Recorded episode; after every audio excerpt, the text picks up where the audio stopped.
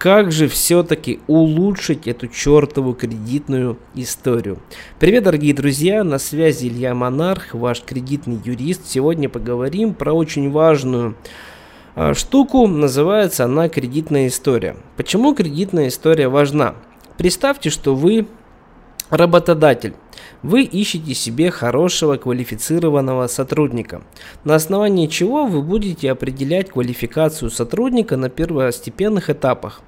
Правильно, по резюме. То есть вы будете рассматривать резюме человека, вы будете смотреть, где он работал, что он умеет, где он обучался, ну, конечно же, там личные навыки, коммуникабельность и так далее. Почему я про это говорю? Потому что кредитная история – это тоже своеобразное резюме вашей финансовой состоятельности, вашей финансовой ответственности. То есть э, для чего вообще придумалась кредитная история? Когда вы берете кредит в каком-нибудь банке, банк может посмотреть, как вы до этого платили кредиты другим таким же банкам. Если вы их платили хорошо, если вы брали крупные суммы, если вы брали под свою ответственность, например, ипотеку, какие-нибудь залоговые кредиты, автомобиль в кредит, и при этом вы это все в сроки отдавали, без различных просрочек, то считайте, что у вас хорошее резюме, хорошая кредитная история. Последующий банк вам с удовольствием даст кредит. Но представим немножко другую ситуацию. Вы допускали различные просрочки. И, кстати говоря, сильно э, длинной просрочкой считается 3 месяца. То есть от 3 месяцев это уже считается длительная просрочка. У вас были просрочки, у вас были суды с банками, а что еще хуже, у вас вообще действующие кредиты, точнее долги, и вы их не отдаете. Это считайте, что плохое резюме. Почему нужно вообще заниматься своей кредитной историей, почему нужно над ней работать? Потому что кредитная история применяется не только при выдаче кредита. Кредитную историю также могут рассматривать крупные работодатели. Да-да, ребят, когда вы устраиваетесь в крупную государственную компанию, в абсолютно любую, поверьте, будут просматривать вашу кредитную историю. Конечно, у вас возьмут перед этим согласие на запрос вашей кредитной истории, но обязательно ее посмотрят. И, к сожалению, в нашей стране уж так повелось, что если у вас долги, особенно действующие, то у вас шансы на получение хорошей работы сильно падают. По двум причинам. Первая причина это то, что вы неблагонадежный человек, раз не исполняете свои финансовые обязательства. Вторая причина это то, что вашему новому работодателю могут названивать коллекторы. Да-да, коллекторы очень часто ставят различные автодозвоны вашему работодателю. Ну, что, конечно, вызывает очень много негатива, и есть даже случаи, когда людей вообще увольняли с работы из-за коллекторов. Вот, поэтому по этим двум причинам кредитную историю рассматривают. Ну так, я расскажу про самые важные вещи, на которые стоит обращать внимание при улучшении кредитной. Чтобы улучшить кредитную историю, вам нужно поменять записи в ней.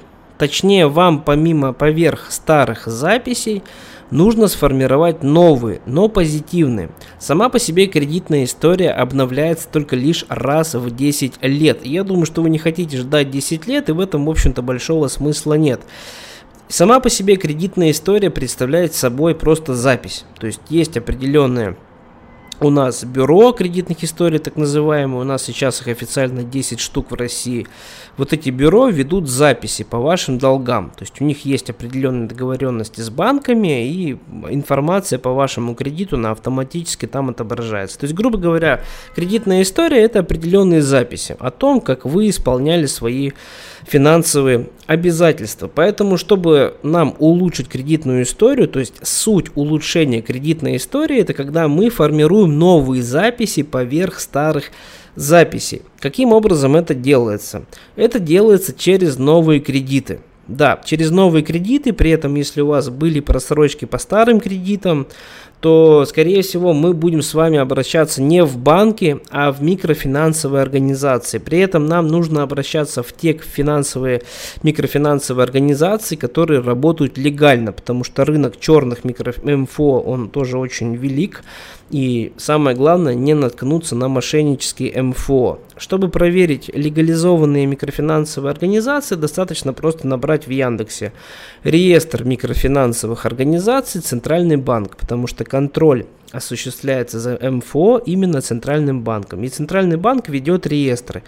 То есть вы это все интуитивно там найдете, скачаете реестр, проверите свое МФО в реестре и э, найдете его. Если вы найдете МФО в этом реестре, значит оно работает абсолютно легально и можно спокойненько брать микрозаймы именно в них. А, в чем суть? Дальше, когда вы берете свои микрозаймы, чтобы улучшить кредитную историю. Надо понимать, что мы берем микрозаймы не чтобы у нас были деньги, не чтобы быстрее отдать займ. Мы берем микрозаймы, чтобы именно улучшить кредитную историю. Поэтому нам необходимо отдавать займы, конечно же, без просрочек. И самое главное, ни в коем случае не отдавайте микрозаймы досрочно когда вы платите любой кредит, любой МФО, микрозайм досрочно, имейте в виду, что вы понижаете свой кредитный рейтинг. Да-да, казалось бы, что вы благонадежный заемщик, вы платите досрочно, но, ребят, не надо забывать, что банки, МФО – это тоже бизнес, они зарабатывают деньги. И вы для них становитесь хорошим клиентом, когда они на вас зарабатывают максимально много денег. Максимально много денег они на вас зарабатывают, когда вы платите свой кредит, по графику платежей полностью, то есть весь срок кредита. Вот если я взял, например, кредит на 3 года и все 3 года плачу, то в этом случае мой банк заработает максимально большое количество денег на мне, потому что мы платим банку процент за пользование деньгами. И МФО работает точно так же, то есть чем дольше я пользуюсь деньгами кредиторов, тем, соответственно, больше они на мне зарабатывают через проценты. Поэтому максимально э, высокий рейтинг у вас будет от микрокредита, когда вы его берете и отдаете ровно в срок, на который вы его отдали, э, взяли. Вот, и так нужно делать максимально долго, причем, скорее всего, эти манипуляции лучше делать с МФО, потому что в банках вам, скорее всего, кредит не дадут, если у вас были до этого просрочки, даже или суды, что еще хуже. Если у вас уже действующие просрочки, то есть у вас есть долги в банке или МФО, то, ребят, про новые кредиты э, не скажу, что нужно забыть, но получить их будет максимально сложно. Конечно, если вам нужна прям совсем хорошая кредитная история, то долги лучше отдать. Пусть не сразу, пусть через несколько лет, пусть там дело у вас у приставов, но долги лучше со временем, когда сможете, когда поправите свое финансовое состояние, лучше отдать. Потому что нет ничего хуже для новых кредиторов, как э, действующие долги. И многие здесь могут возразить, я уверен, что у многих моих слушателей были такие ситуации, когда вы имеете действующие просрочки и при этом вам выдают все равно кредит. Но, ребят, не забывайте, что есть банковские продукты, например, такие как кредитная карта, которые могут спокойно выдаваться без запроса в бюро кредитных историй. То есть, когда банку нужно там подбить финансовые показатели, когда банку нужно подбить а, количество выданных кредитов, они просто начинают их направо и налево раздавать без запроса абсолютно какого-либо в бюро кредитных историй, поэтому это скорее исключение из правил, чем правило. Вот, вообще в основном все кредиты выдаются, конечно же, через запрос в бюро кредитных историй. Поэтому сначала, в первую очередь, если вы хотите поправить свою кредитную историю, нужно закрыть долги. Дальше берем и отдаем ровно в сроки микрозаймы. Берем и отдаем. Проверяйте свой кредитный рейтинг. Это все проверяется. Как только кредитный рейтинг будет большим, попробуйте взять тот кредит, который вам нужен. Скорее всего, вы хотите взять какой-нибудь большой кредит, ипотеку или автокредит. А, что считается большим, хорошим кредитным рейтингом, в любом бюро кредитных историй вам объяснят. Когда вам приходит выписка из бюро кредитных историй, там обычно есть баллы когда, например, 80 баллов, это считается хорошая кредитная история. Вот ваша задача дойти до 80 баллов. Что еще важно для кредиторов, чтобы была хорошая кредитная история? Конечно же, наличие у вас имущества, квартиры, автомобиль. Это нужно, к сожалению, для того, чтобы, если вы, допустим, начнете допускать просрочку, чтобы было что у вас забрать в счет погашения долга.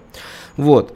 Неприятно, но это факт. Э, второе. Наличие у вас э, детей. Если у вас есть дети, жена, то, скорее всего, вы вряд ли будете сидеть без работы долгое время. Вы, скорее всего, не будете тунеядничать. Если мы, например, говорим, в отличие от ситуации, когда у вас никого нет. Да, вы здесь один, можете спокойно там и полгода не работать и не платить кредиты. Вот, потому, поэтому семейный человек всегда будет иметь преимущество над несемейным.